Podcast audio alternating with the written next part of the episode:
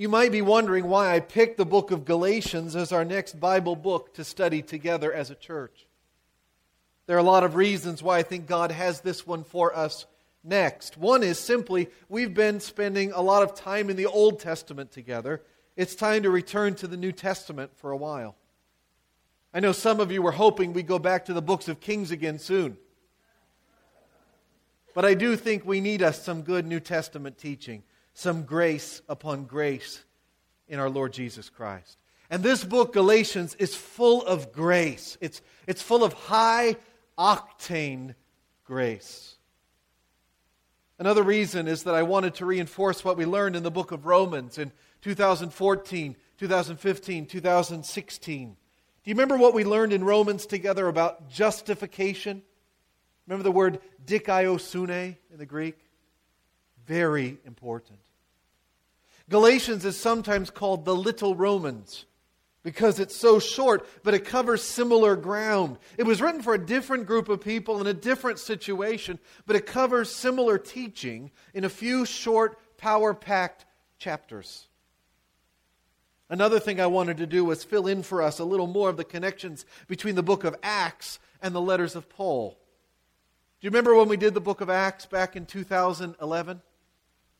The years have been piling up since then, and I want to tie what we're learning, what we were learning there together with what we're learning now.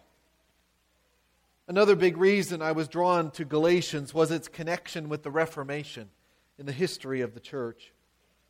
This year is our 125th anniversary as a local church, and it's also the 500th anniversary of the rediscovery of the gospel that historians call the Protestant Reformation. Galatians was the book that probably had the biggest impact on Martin Luther and the rest of the reformers in the 16th century. Maybe Romans, but definitely Galatians was used powerfully to rediscover, recapture, and restate the gospel of grace once again to reform the church. Galatians was Martin Luther's favorite book of the Bible. He loved it. He, he want, you know that joke where kids say, you know, I love pizza. And the other kid says, why don't you marry it? Right? Well, Martin Luther once said, I love the book of Galatians. I am married to it. He called this book his Catherine, which was the name of his wife. I don't feel married to this book yet. This Galatians is not my Heather. But I know that Galatians is good and glorious and worthy of our attention. To be honest, I've been intimidated by this letter. I've never preached the book of Galatians in 19 years here. And that intimidation is partly right because it's a thunderously powerful book. When you read Galatians, you hear the thunder. It's challenging at points to interpret. But just because I'm intimidated by Galatians doesn't mean we shouldn't read it together. In fact, it means we should read it together. So, another one of the reasons why we're studying this now is so that I get over my fears and we get into the potent message of this epistle. It's strong medicine. Here's the biggest reason of them all Galatians is God's Word. And I want what this little book teaches for our church family. I want the truth of the gospel. I want the gospel for our church family. I want us to be able to recognize the gospel. I want us to be able to repudiate every threat there is to the gospel. I don't want us to lose the gospel. I want us to know the gospel backwards and forwards and be able to spot every counterfeit that comes our way. I want us to live our lives in accordance with the truth of the gospel.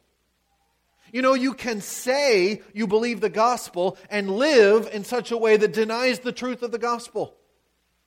We're going to see that one of the other apostles was doing just that preaching the gospel with his mouth and denying it with his life. I want us to finish with the gospel. Not just start with it, but finish with it. I want us to understand the implications of the truth of the gospel, which means freedom and fruit. Freedom and fruit. Those are the implications of the gospel. Some people call Galatians the freedom letter because of how often Paul uses the word free. And that's our middle name, right? Lanse Free Church. Because of the truth of the gospel, we are free, and we need to understand that. And not just freedom, but fruit. Our Wednesday night prayer group is spending the next two months on just two verses in Galatians chapter 5. The fruit of the Spirit is love, joy, peace, and we'll find out the rest as we go. This book, Galatians, is full of glorious gospel truth that has the power to change our lives forever. That's why we're studying it. Sound good? Let's pray together and then dive in. Father, I pray for the truth of the gospel, that we would see it and we would know it and we would be afraid to lose it, that we would recapture it and we would hold on to it and we would live our lives in accordance with it and we would live out the implications of it in freedom and in fruit. I pray, Father, that you would meet us this summer in this sermon series and that we would be forever changed. Would you do that, Lord? I can't make that happen. I barely understand this gospel. I barely understand this book of Galatians. Lord, take us deep into it and have it dwell in us richly and change us. Not by might nor by power, but by your Spirit. We pray in Jesus' name. Amen. All right. We're not going to get very far this morning. If you looked in the back of your bulletin, you're like, oh, five verses. We're going to hit Galatians a little slower than we hit the books of Kings. I just want us to put our toes in the water of chapter 1. Just the first five verses. In verse 6, Paul really takes off. We'll see next week that he doesn't have very much opening material. He just launches into his epistle. But all we're going to take time for this morning is just verses 1 through 5. Let me read it to you, reading from the NIV, 1984. Paul, an apostle, sent not from men nor by man, but by Jesus Christ and God the Father, who raised him from the dead, and all the brothers with me to the churches in Galatia. Grace and peace to you from God our Father and the Lord Jesus Christ, who gave himself for our sins to rescue us from the present evil age, according to the will of our God and Father, to whom be glory forever and ever. Amen. Just five little verses, but so much there. Do you feel that as you read it? It's like, yeah, if I slow down, there's a lot there. You can tell that this is a letter. Letters in this time period began with the author of the letter, and then the recipients, and then some kind of a greeting. This one does too. Kind of like some email programs, right? When you're writing your email, the top field is who is sending it, right? From what address do you want this to go out? Pastor Matt at lansefree.org. The next field is to whom it's being sent. So to the churches at Galatia.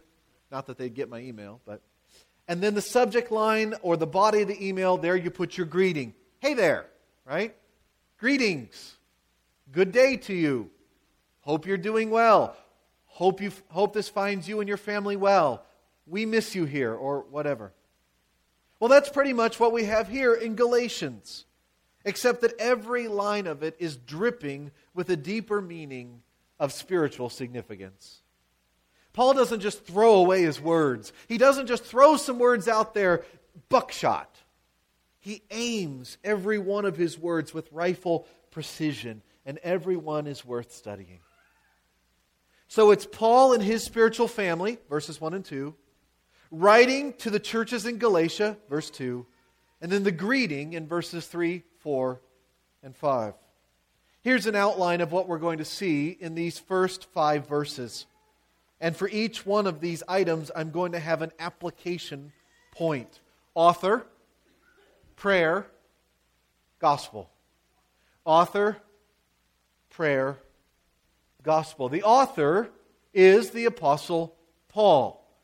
But that's not all he says about himself. Look again at verse 1. Paul, an apostle sent not from men nor by man, but by Jesus Christ and God the Father who raised him from the dead. You see how much is in there? Choose that as your email that you're sending it from, right? He doesn't just say, it's from Paul. This letter is by Paul. He's got a lot more crammed in there, and that's for a reason. You see, we're going to learn in the next few weeks that Paul was, and Paul's gospel was, under attack. Some false teachers had infiltrated the churches in Galatia, and they were undermining what Paul had taught the Galatians about the truth of the gospel. And these false teachers were throwing suspicion on the credentials and qualifications of Paul. Did you ever have that happen to you? Who's he think he is? Who taught you all that? Oh, was it Pastor Matt? Who's he? What does he know? Where did he get his facts? I understand he went to Moody and Trinity in Westminster. Those schools are a little flaky. I wouldn't trust anything he says. And that may be, that may be true for me. But they were apparently saying it about Paul. Who is this Paul guy anyway? Where did he get his take on things? Where did he go to school? Who authorized his message? He's got it, but it's kind of off. It's kind of wrong. He doesn't know what he's doing. He was poorly taught. Here's what Paul says Paul, I'm an apostle. Nobody sent me but God. An apostle is an authorized representative. Somebody who is sent from another person and authorized to speak for him. Right? An author, somebody who's this, a spokesman for another person, authorized to say what this person thinks. And Paul says that he is an apostle sent, but note the negations. Verse 1 not from men, nor by man. His apostleship is not by mere human origin, it is divine. His apostleship is of divine origin. He has been sent directly by God. That's what he's claiming. Now, that does not mean that there aren't human beings who are behind him and supporting him. The church at Antioch, we learn back in the book of Acts, was in some ways his sending church. They prayed for him, they supported him, they sent him out, they sent gifts to, to support him in ministry. He was a missionary. But they didn't give him his message. They didn't sit him down one day and say, Paul, here's what we authorize you to now teach. And they didn't give him his calling. He isn't the authorized representative of the church of Antioch. He is an authorized representative of verse 1 Jesus Christ and God the Father who raised him from the dead. Here's our first application point for this whole book of Galatians. Listen up. Paul is going out of his way to say that what he has to say is from God. These are not just his thoughts and his opinions. He's not just speaking out of his own ideas. He is writing as an apostle sent by Jesus Christ himself and God the Father who raised Jesus from the dead. Are we listening yet? In this letter, Paul is going to use some really, really, really strong language. Paul is very concerned about the situation in Galatia. And he's going to, he's going to sound the alarm. Come back next week. You might be surprised at how strong he gets with his language. It's because he thinks the problem they have warrants it. One author says the book of Galatians is a tornado warning. Like that siren in Winburne that goes off if there's a fire or, or if a tornado was approaching. Strong stuff. I'm glad I'm not standing out there in the parking lot of the fire station in Winburne when that siren goes off. Paul is saying here, listen. The, the Galatians need to listen. He is not an impostor. He's not just some guy with an opinion. He is an apostle sent not by any human, but by Jesus Christ and God the Father who raised Jesus from the dead. He's trying to get their attention. Now, I'd like to spend some time talking about Paul's conversion on the Damascus Road and his call to ministry. I'd like to talk about Jesus Christ and God the Father, our equals here in this verse. There's Trinity language going on there. But I also want to get all the way to verse 5 this morning and not get stuck in verse 1 this week. So we'll keep going. But notice the resurrection. The most important event in human history. Jesus came back from the dead, raised by his Father, and that changes everything. The resurrection changes everything. There is no turning back to the way things were. We're going to see over the next few weeks that some of these false teachers were trying to turn back the clock to before Jesus and his resurrection and go back to another era, to go back to an era of the law. But now that this resurrection has happened, everything has changed. And if the God who brought back Jesus from the dead has personally sent Paul as his authorized representative to share a message, we better get our ears on. We better listen up. That's why we're taking this book so seriously. Because it's a word from God.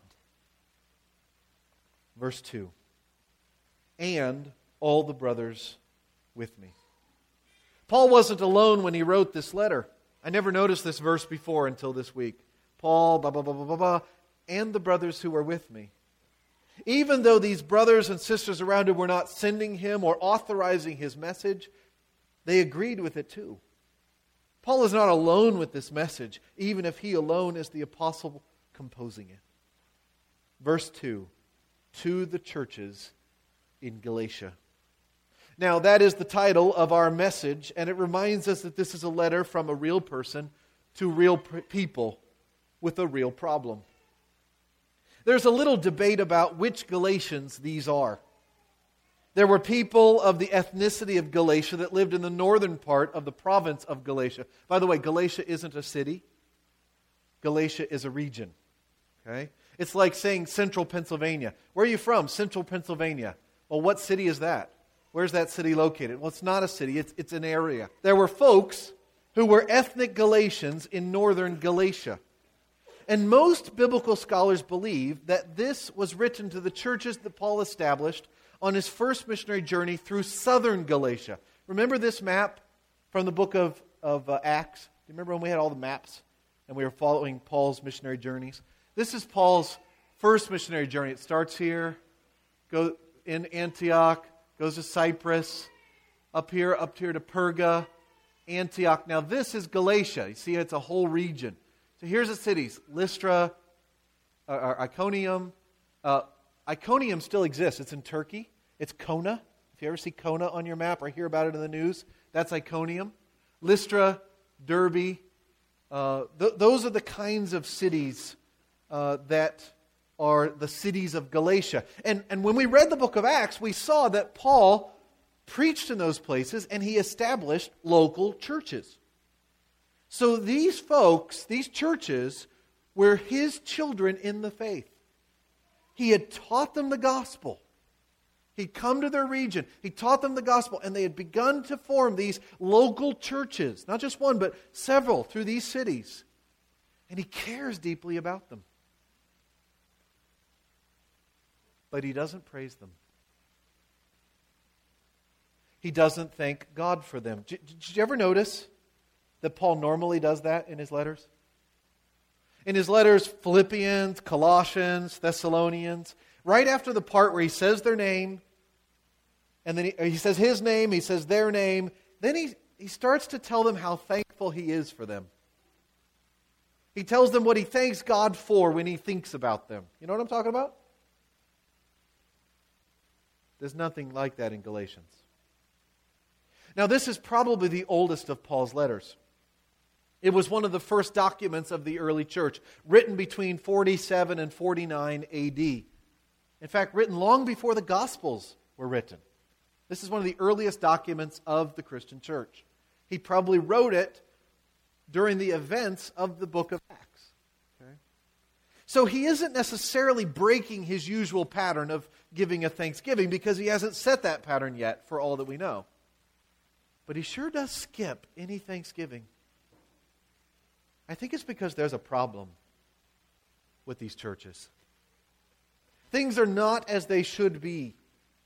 These churches that Paul established are in danger and potentially have lost their way. He does not give thanks for them. There's a big gaping hole there. But he does tell them what he wants for them. what he prays for them. Look at verse 3. Grace and peace to you from God our Father and the Lord Jesus Christ. Grace and peace. That's, that's what Paul wants for these Galatian Christians. In a second, in verse 6, he's going to turn on the tornado alarm. But the point is not to disturb their peace, but to seek their peace. He wants grace and peace for them. Grace and peace. Grace and peace were normal, standard greetings in Paul's day. They were the sup of the day, right? Especially grace for the Gentiles, charis. Charis, grace to you. Or peace for the Jews, shalom. Somebody sent me an email this week that signed off pax. That's the Latin for peace. He's saying, peace out. But Paul means so much more by these words than, hello, I hope you're having a good day.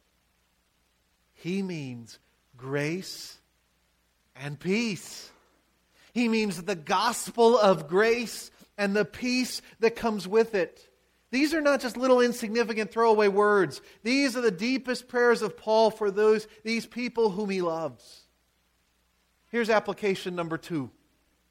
Receive grace and peace. And pray for it too. Pray for it for other people, like Paul does. Grace is unmerited favor, it's unearned blessing, spiritual benefit given to you as a present, as a gift. Grace is one of the most important themes in Galatians. We're going to talk about grace just about every week when we're in this book together. God's free gift. That's what grace is. And when you have that grace, you have peace. Peace with God, peace with others, and inner peace all flow out of grace. Each one of Paul's letters, each one of Paul's letters begins with a mention of these two things grace and peace. One commentator writes Grace and peace are a succinct summary of the entire Christian message. Grace is God's unmerited goodwill, freely given and decisively effective in the saving work of Jesus Christ. Peace, on the other hand, denotes a state of wholeness and freedom that the grace of God brings. That's why we're reading this book this summer to get some grace and some peace. I want grace and peace for you and for me. That's, in fact, going to be my prayer for you every day this summer. When I start praying for the church family, I'm going to pray for grace and peace. Would you make that your prayer for this church as we work our way through Galatians together? Grace and peace. From where? Not from ourselves, not from our families, not from our government, not from our jobs. Grace and peace to you, what does it say? From God our Father and the Lord Jesus Christ. There they are again. He switched the order from verse 1, but it's the same two persons working together God our Father, notice the our, like in the Lord's Prayer, and God the Son, the Lord Jesus Christ. And look what he says that Jesus did. Verse 4. Jesus gave himself for our sins to rescue us from the present evil age. there is so much there. We could have a whole sermon just on that sentence right there because it's the gospel in a nutshell, isn't it? Jesus gave himself, he sacrificed himself, he turned himself in. He chose death, he chose the cross. Remember all that stuff we read in Psalm 22?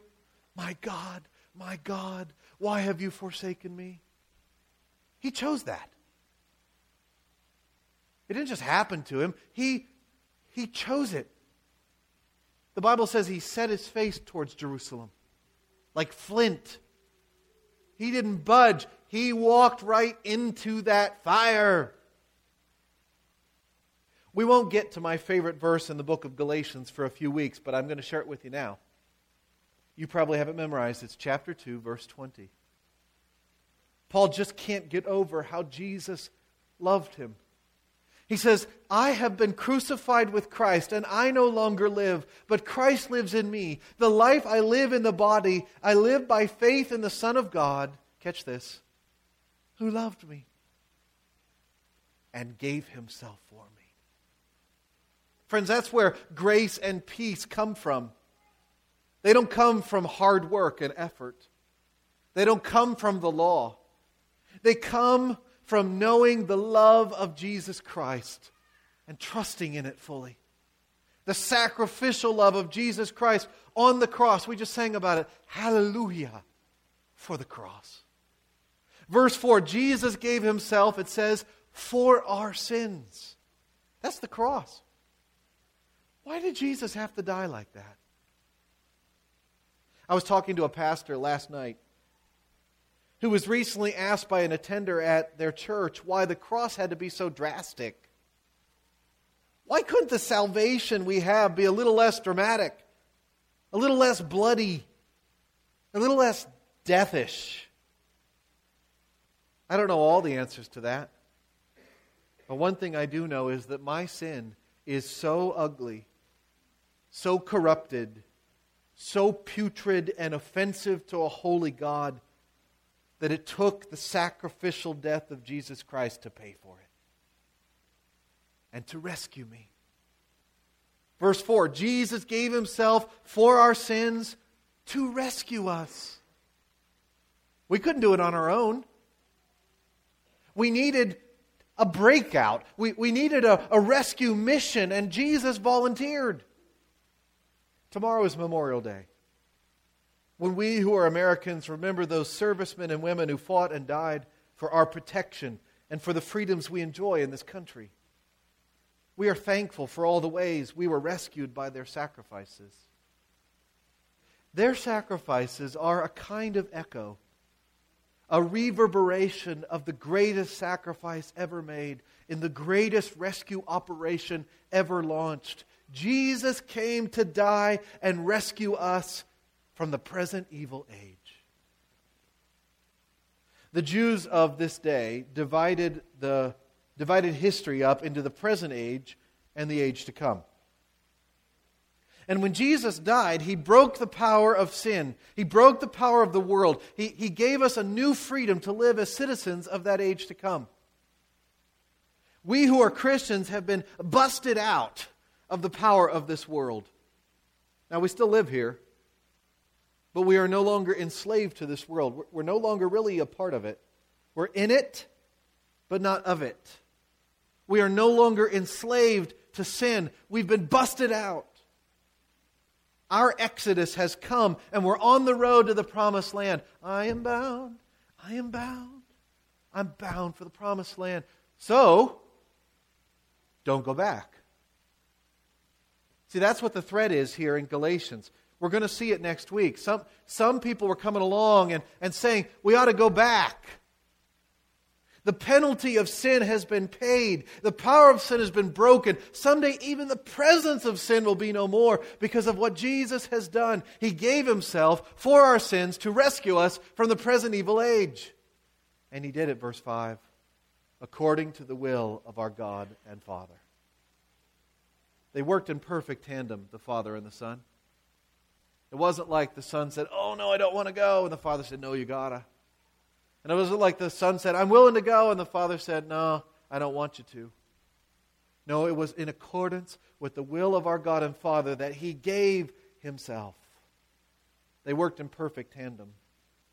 Isn't it interesting how often God has been called a father in Galatians? And we're only four, five verses in. Here it says that the Father willed the sacrifice of his own Son. That's what Isaiah 53 says. It was the Lord's will to crush him and cause him to suffer for our sins. How terrible for the Father. God so loved the world that he gave his one and only Son, that whoever believes in him shall not perish but have eternal life. That's the gospel. It's the truth of the gospel. It's at the center of everything, and it changes everything, and it's where you and I can find grace and peace. Number three, glorify the Lord forever. Verse 5 again. To whom be glory forever and ever. Amen. Paul hasn't even started the letter yet. and he's already saying amen. He hasn't even he hasn't even gotten into his argument. He hasn't even gotten into tussling with the Galatians and he's already praising God. He can't help himself.